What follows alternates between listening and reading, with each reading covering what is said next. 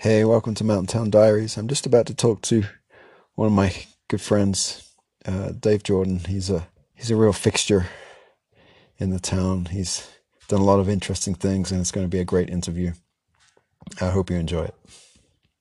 All right, we're here with my good friend Dave. How you doing, Dave? I'm doing very well, Greg. Thank you. Good. I'm I'm glad to be here with you. This is I've been looking forward to this one. Yeah, it's a pleasure having you here at the house, and uh, thanks for taking interest in me with, with your podcast. Oh, absolutely, absolutely. You you're you're really when I think of of this town, you're one of those people who are part of this town. For me, from my experience in this town, you're you're a big part of it. Well, here lately, I've been hearing a lot of that um, from folks. You know, I've heard it for many many years now, but it since I've been here at the house uh, more, Uh-huh. I have more people telling me. You know, but it just kind of just comes out of me. You know, just how I just how I am. Right, right. Um, you know, I'm almost I'm going on 40 years here, so. 40 years. Well, that that brings me on to my first question. How did you find Lake City? Because you're I, from uh, Texas, aren't you? Yeah, I'm from Southeast Texas. I Mm-hmm. uh, was born and raised down there on the family farm in the Big Thicket. Uh-huh. Uh, I worked in the oil fields uh, down there, Wow. and um, I came here because of my sister and my parents. Oh. My sister's husband uh, was an entrepreneur. Uh-huh. He was in the oil business. Well, he came through Lake City one year and uh, discovered these old gold mines. Oh, really? You could just lease for almost nothing, and then as long as you sat there and did something with it, well, Uh-huh. And then I was in a pretty uh, bad relationship, so I needed a change in life, and uh, and uh, the way things are going down there where I'm from, just a bad scene with people and crime and drugs, and you know you couldn't trust your neighbor anymore. So Oh, that's a shame. yeah, I've always lived in a small town. I've always been uh, pretty much isolated. You know, I had all, I had the whole big thicket when I was a kid to Uh-huh. explore, and then my uh, my sweet dad always made sure I had a motorcycle or a boat or something that I could go on. Oh, really? So you grew Yeah. up with motorcycles? Yeah, I absolutely. When I was like nine years old. Because you're a, you're a hardcore biker, I would say. Well, I gotten out of it for a while being here, um, just because of the riding season. But Uh-huh.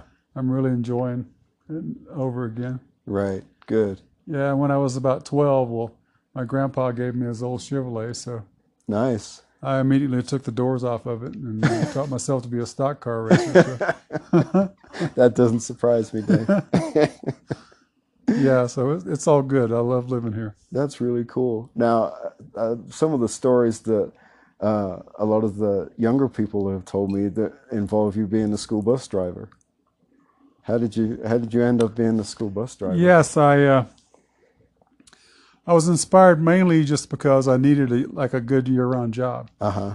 I was tired of working in the bars and restaurants and whatever I could dig up. I never got into construction work, so uh, Right. That's one of the popular Yeah. choices. so I had gone uh, through my EMT course and had gotten into the more into the community. I found myself being trusted more, you know, Oh, okay. because you know you got this big guy with long hair and a beard and Sure. kind sure. of crazy in the eyes, so their parents are worried about you. But um, their parents trusted me. Um, I got that job, and that's what it was. It was uh, pretty much daylight till dawn. Um, taking the kids to Gunnison, I'd pick up kids in Powderhorn Uh huh. And Gunnison County along the way on 149. And I wound up staying there during the day, you know, because it wasn't. Well, it makes sense. Yeah. yeah, and uh, there was really no jobs there because that's right when the school was going on, like the college and stuff. So Uh huh. all the part-time jobs were taken. So I wound up volunteering at the hospital, just for whatever they needed to do. Fell in with uh, my friends at the lab, and Uh huh. you know they inspired me to uh, start thinking about medical stuff. So Wow. yeah, but I I think I have the record at five years. So That's pretty good. Yeah, it was pretty good. And the one amazing thing about these kids was, you know, we never wanted to go to school.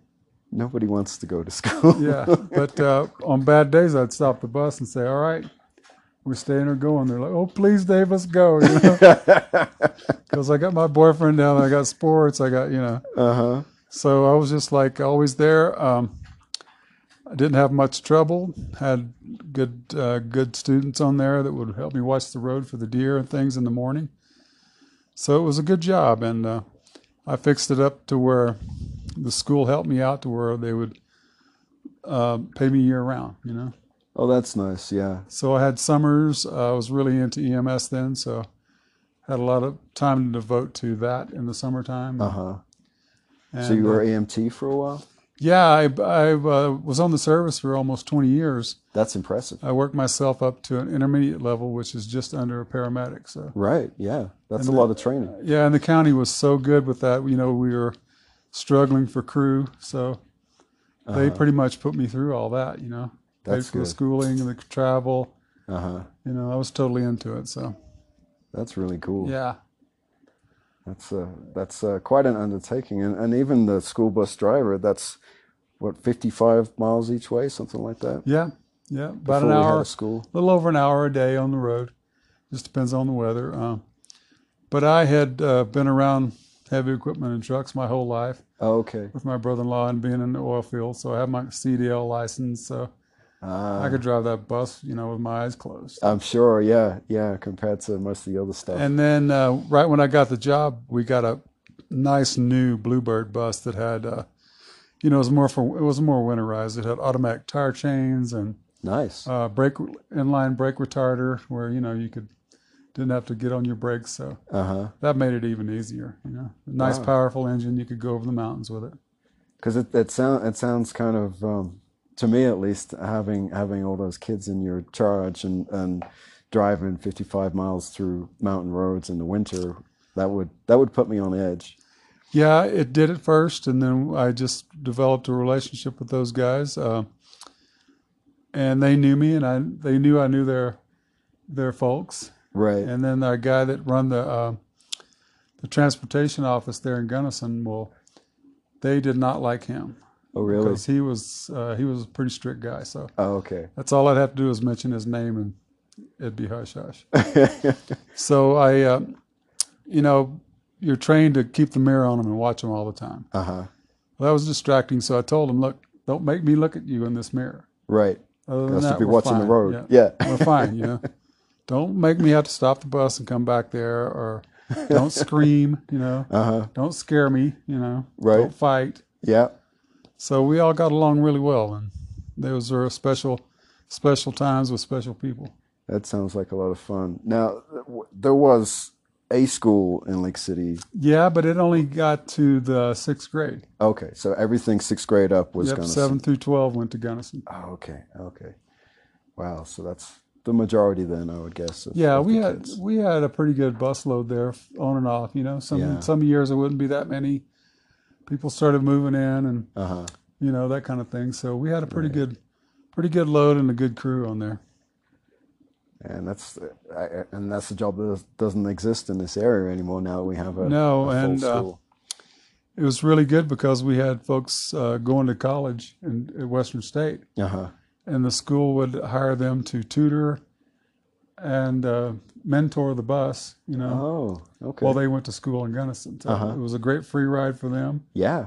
and they got to work with the kids. You know. Uh huh. So that greatly helped. They didn't have it all the time, but a lot of years we had a someone going to school and back, you know, as an adult. That is useful to have. Yeah, it was. So when when when that gig ended, did was it then that you went straight into glassworking or? Yeah, actually, I started while I was still on the job. Uh huh. I'd always had the fascination for uh, glass, of course. Um, I love making jewelry, so I would make jewelry down there in Gunnison while I sat around on the bus. Oh, okay. And then I started having folks ask me if I would, wanted to sell it or whatever. So, and I used to get a magazine. Uh, it was about beads and um, Bead and Button magazine. Mm-hmm. And I read an article about a guy that made his own glass beads, and uh, he kind of became my mentor.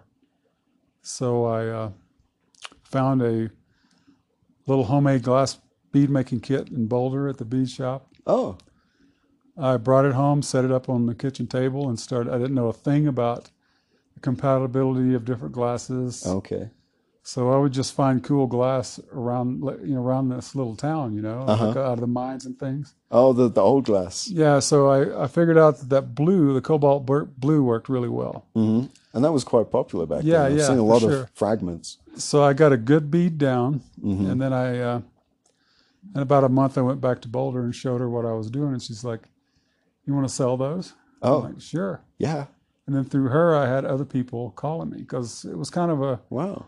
Kind of a oddity, a rarity then that someone would make their own handmade ones. You know, Huh. there was one other lady in Denver that made incredible aquarium beads. Uh huh. So I worked myself up to do that. Um, and then uh, I got to where I was making a living off of it.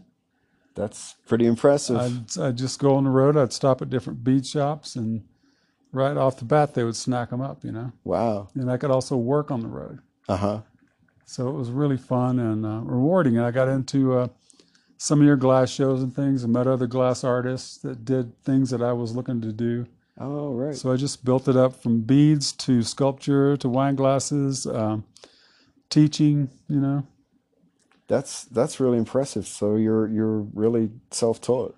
Yep, absolutely. And I've had some, I have a couple of mentors that I've taken classes with. Uh huh. That's always helpful, you know. It is it is good when you can share when you're when you're with fellow uh, professionals. Yeah. Yeah. Exchange some ideas. And, Yeah. So, you know, being here in this little town, well, it, no one had really seen that happening. So, no. had an opportunity to get into a little shop space downtown. Uh, and I did that. And I just always had a shop downtown. Right. Always had plenty of customers in the summer. And then when I stood, started doing ornaments and things like that, I had people calling me Uh huh. wanting Christmas ornaments, wanting jewelry, you know, that kind of thing. And then I did this little class with a guy uh, that used uh, cremains, your ashes, Oh, okay. Yeah. to uh, make jewelry out of. Well, that, Uh-huh. that was a big hit for a long time. Yeah. That's and, and that's from what I've seen online. That's still quite a, a yeah, sought after it is. thing. And uh, and these days, since the the marijuana has become legal, yeah. you know, I always had people from right off the bat when I started blowing glass that uh, asked me if I made pipes. So. Oh, sure. I was kind of skeptical here in this little town, and uh, Uh huh. I just kind of kept it with my friends, you know. Right. If you if you ask, I'll make you. One. Yeah, exactly. And uh, you know, I didn't care. Then I got a good customer in Montrose that kept me busy. Uh huh. God, you know, all the time making them. Before there were so many people into it. Uh huh. Now it's like everybody. I follow some pages on Facebook that are just like every day there's somebody new getting into it somewhere. Colorado's Really? flooded with them. The United States is just flooded with with these artists that have dreams of making it in the marijuana world. You know, as Yeah. far as custom pipes, and Sure. I've seen them go up to like ten thousand dollars. Really. Yeah, and be commissioned for them. You know. That's uh, that's hard to imagine. Yeah, it really is. It, and uh, the the techniques that they develop on their own just kind of makes my jaw drop. You know. Oh, really? I'm like, I understand how they did it, Uh huh. but how did you get there to to make it work to Get to pull it off? point. You know, it's, Yeah. because it's not that easy. Well, I, re- I remember sitting and watching you work. Worked out really good for me. Um, gosh, I started doing that in 1990, Uh huh. and uh, been at it ever since. You know, around the with uh, my partners at the Artist Collective. Yeah. That was one of the best things, best roles I've been on. You know, we shut the collective down. Uh, business was slow there. Uh, different, uh, a different type of folks, class of folks started showing up that I noticed that. weren't really into the arts or you know, Mm-hmm. t-shirt and a six pack of beer and gas. Well, they were fine. You know, of course, I always had my my collectors and my my old customers that always supported me, but Absolutely. you know, without new folks coming in, you kind of lose, you know, lose what you're trying to do. So, Yeah. Yeah. It, but it uh, it it just all changed up there in probably a couple three years. Um, I think that's not only for us, but uh, maybe regional or nationwide. You know, It could be. It could be. Yeah. And uh, yeah, and I don't really know, you know, how or why that happened. But I remember what I remember most about the collective were the the parties. You know, everybody got to hang out. It was more like a, a club. it was, and uh, and it was a great experience to ho- to host. Uh, you know, like artists and you know things like that. Uh, Yeah. Just to bring people in and show them exactly what you do. Uh, gosh, there was sometimes in there that was just a madhouse, you know, It was. It was. and you couldn't hear anything because everyone was talking, and some Uh-huh. people would be watching me. yep. People would be asking Skylar questions, Carol, Patrice, you know, Uh-huh. everybody that was in there. Yeah. All our artists would be there, and uh, those were really wonderful, fun times. And uh, for Lake City, I think that was pretty good. and I think it was unique. It's, and you know, in a small town, I think there's there's something about being out in the mountains and in a small town where you you kind of have these, even if they're kind of hidden away. There's a lot of uh, creative types, and I think that having a collective like that was really kind of a, a, an egalitarian thing because it gave people a chance who there was no way that they could afford to have shop space, and and you would take them in and like uh, you know uh, teenagers who were making jewelry or, or uh, Mike and his made his fractals. Exactly. you know and you gave everybody an opportunity to uh, to actually reach potential customers and, and pursue their interests. And I think that was for me that was the greatest thing about the collective and that's what I miss really. Well, me too, and it was uh, because I realized uh, early on uh, that we do have some really talented folks that are here, and they do, they do their art. Um, sometimes you would never even know. yeah You know, we've had like, uh, gosh, world class artists live here before, and they go do the big shows and travel, and uh-huh you know. So I always uh, had that in the back of my mind that if if we could ever pull something like that off, well, it would be a hit because you know we had them just coming out of the woodwork, you know, and we uh, we were somewhat selective about what we took. Absolutely You know, you yeah ha- you have to be. yeah You can't have anything really repetitive, and uh-huh you know I would always bring them in the door. They'd look over there and see that flame twinkling, and they'd just have to come see. Um, so that kind of brought them in the door. You know, uh, Skylar with his the wonderful things he did, and hmm a public figure as he was. You know, oh absolutely they would they would want to come. And, yeah, they would want to come and see him. You know, too. So uh-huh it was like uh, it was a lot of action. It kept us really going and motivated, and you know, Yeah, and and I, I really liked the it, it almost it almost had its own it brought its own vibe to downtown. I mean, we only have two blocks of downtown, but it it you know it just felt like a like I was saying like a, a community space, and I I think that that's especially in a small town. It just seems right that the businesses you know should have things from that town. Does that make sense? yes, it does, and that was uh, like right time and right part of the world. You know. Yeah, Uh, definitely. That for that for us to be able to pull that off here. And, Yeah. uh, I consider myself very fortunate and uh, to just to be a part of it, Mm-hmm. you know, and uh, participate with everyone. And, you know, it's a it's a big learning process too. You you know, you say like uh, bartenders are like uh, psychologists, you know. Well, I tell you, I've done enough of my I've done some therapy work out of there, and Uh huh.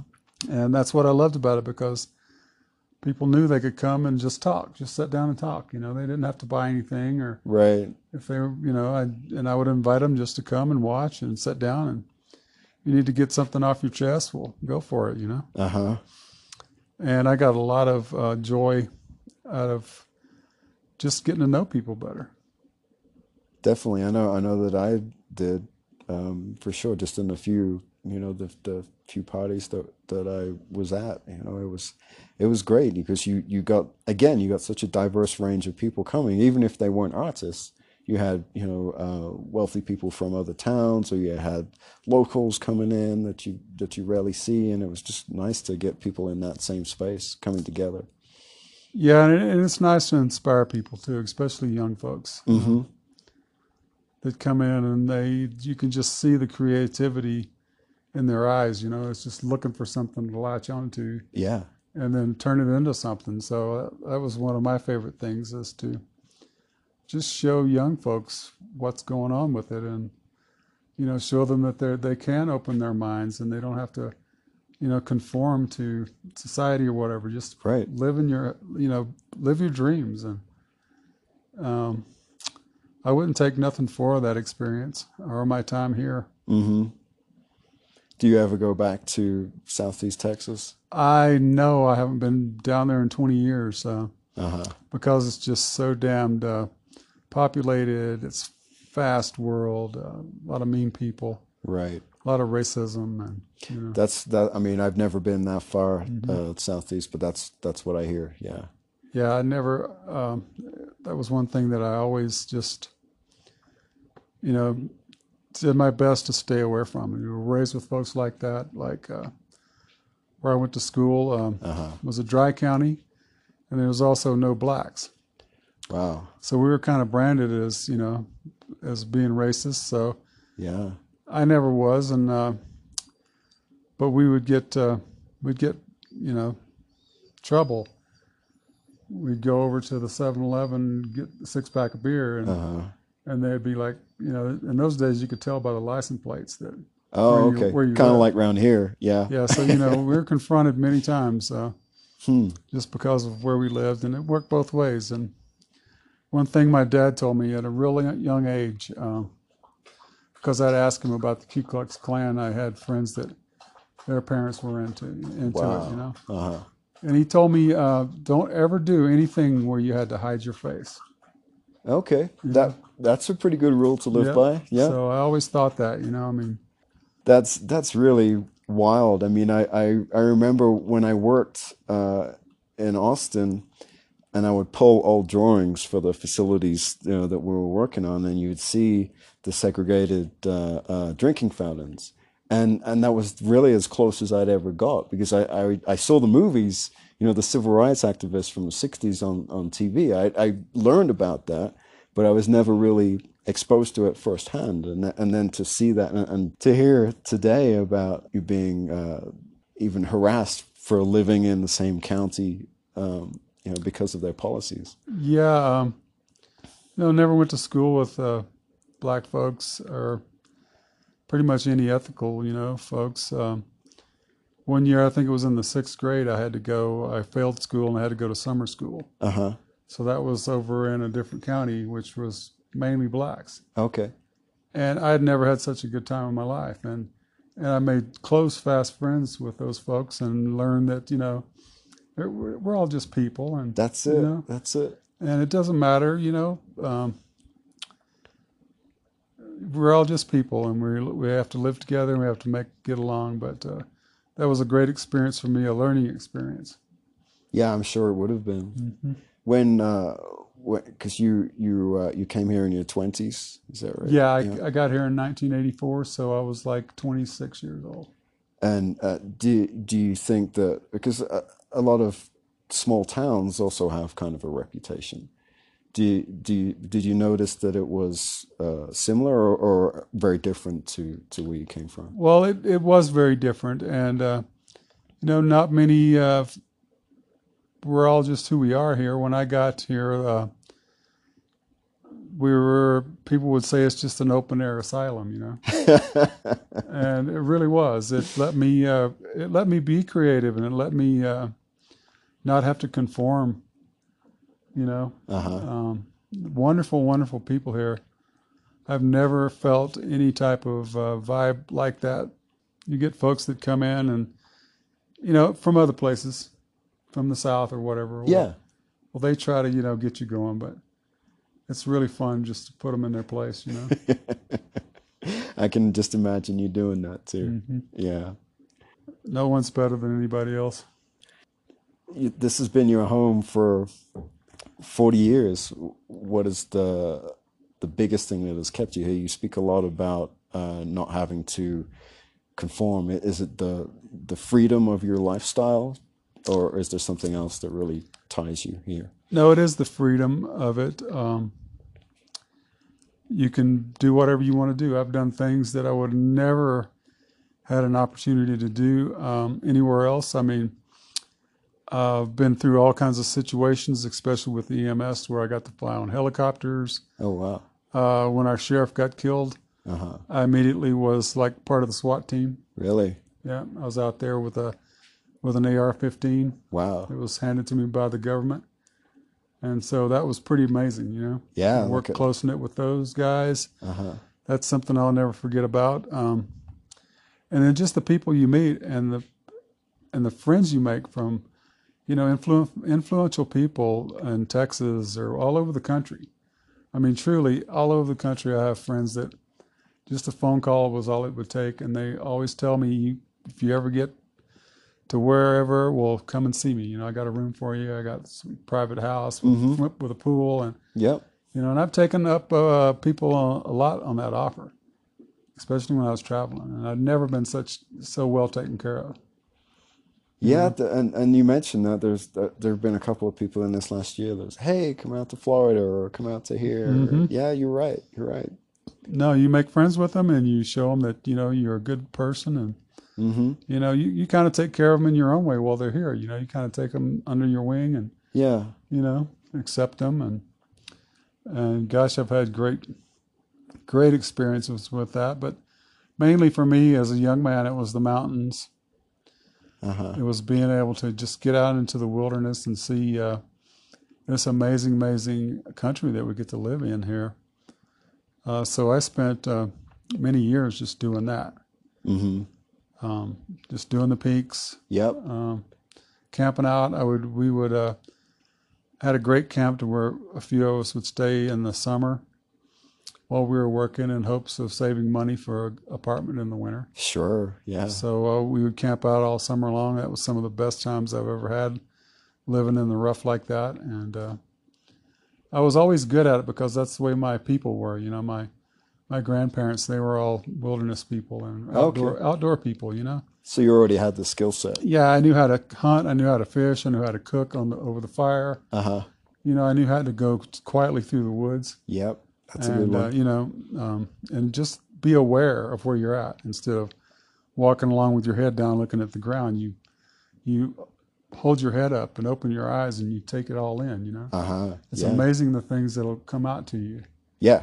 And uh, you know, and be recognized. It really is, and and I think I think that, that part of it is just being out here, and you you're forced to engage your senses. Once you're once you're out in the wilderness, you know your your your senses are almost assaulted, you know, by the the, the smells of the trees and, and the dirt that you kick up when you're trying to climb, Yes, and the bird song and the squirrels that are upset at you. And, yes, and there have been uh, a couple of times where, when I've been out, I could smell a moose before I saw him. absolutely. yeah, um, just encounters like that with exotic animals. I would say, like moose, mountain lion. Uh huh. bobcats, coyotes. You know, uh, I even got to see a wolverine. A couple. Really? I, knew where one lived. Yeah, and I would, I would go and just sit on the some downfall timber, and Uh huh. and sure enough, you know, would come out. That's that's amazing. I've never seen a wolf. Yeah, and I, know- and I know he knew I was there. You know, yeah. but I was just not threatening to him. That's it. That's it. That's that's all it is. People, you know, people sometimes they're they're terrified of the local wildlife, but I I think the wildlife, of course, they they see you long before you see them, Absolutely. and they know they can tell if you're going to be a problem or not. no, they know they know this, and they've they, you know, for since the beginning of time, Yeah, you know, they've had that knowledge and. that's it. That's how they've made it this far. Yeah, exactly. and we- have a whole lot to live, a whole lot to learn and live by from uh, our brothers, Absolutely. four-legged brothers, and our winged brothers and sisters. Yeah, we do. I mean, they. I, I think a lot of people think that they're dumb animals, but th- I, I, I think that you know, be, just because they can't speak English, you know, there's there's a lot of things that they can teach us. I know I've seen, um, I've read about, I read stories about where uh, bears will sit and watch the sunset, and I've seen uh, spots in early winter, like we are now, where uh, a lone elk will uh, is bedded down at the edge of a cliff you know it's it's not a it's not a safe space for him to be on open ground but he's he i'm certain to this day that he was there for the view Right. you know And they- the smells and the opportunities, you know. that's it Yeah, it's really amazing in this country. Uh, just it's very very remote, but it's been habited, inhabited since you know. I think like the beginning of mankind. You know, we found Mhm. way back from the paleo days. Uh, you know, migratory people. yeah Um, they knew how to live. You know, absolutely they knew about. Uh, they knew the the the deal between uh, humans and animals. You know, um, the the offerings that the animals make to the humans, well, they they always give it back. Mm-hmm. They respected them. You know, That's right. that's how they live so well on it. Um, sometimes I think I was born way too late because, and I believe uh, that probably I was doing that. You know, one time or another in my life. Oh, I can believe that. Mm-hmm. Yeah. It's a simpler way of life, but it's more in tune, you know, with the rest of the natural world. Yeah, it's just a wonderful experience, and uh, there again, I'm just so grateful to to be able to have those experiences, and uh, not be influenced by anything but my own mind. Uh-huh. And I think I think talking to you today and, and knowing you, there's a there's a definite theme of uh, uh, freedom and and coexistence. Is, would you say that's your that's what you live by? Exactly. Yeah. 'Cause I Coex- coexistence, especially. Yeah, and I know that you're, you know, you're a fan of, um, I guess the open road. Would you say? Yeah, I love to travel. I love the open road. I like uh, I like the part uh, that you don't know about the the experience of finding places. Um, there you go again, just being aware of the country and the land. Um, Uh huh.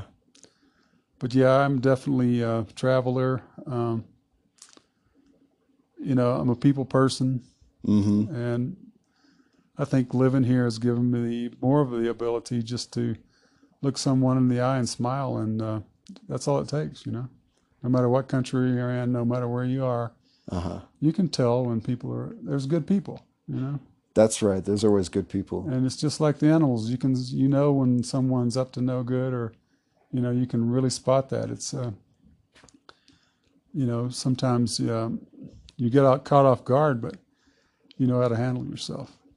That's right. You know, you, I, I think in a small town like this, where you don't really have those uh, tight parameters that you find in the city, you're able to be yourself, and maybe that's why people who come to a town like this, they see that the locals are a friendly bunch because they can be themselves, Exactly. and they're they're more open than than you in a city. I, I think you you take on a, a, a guarded way of of being. Uh, but you know everybody in a small town. Yeah, you do, and you uh, you learn about people. Yeah.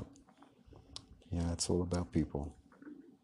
Well, thanks, Dave. This has been a great interview. I've really. Uh, you're very welcome, Greg. It's a pleasure to do this with you. Um, I've always thought about writing some memoirs or books on things that I've done because I I've done so much that a lot of it I don't recall until it just hits me one day. Right, until you're You're forced like, to think oh about gosh, it. Oh gosh, I remember that. Know? wow, I remember when we did this. You remember when we got stuck in the mountains for two days?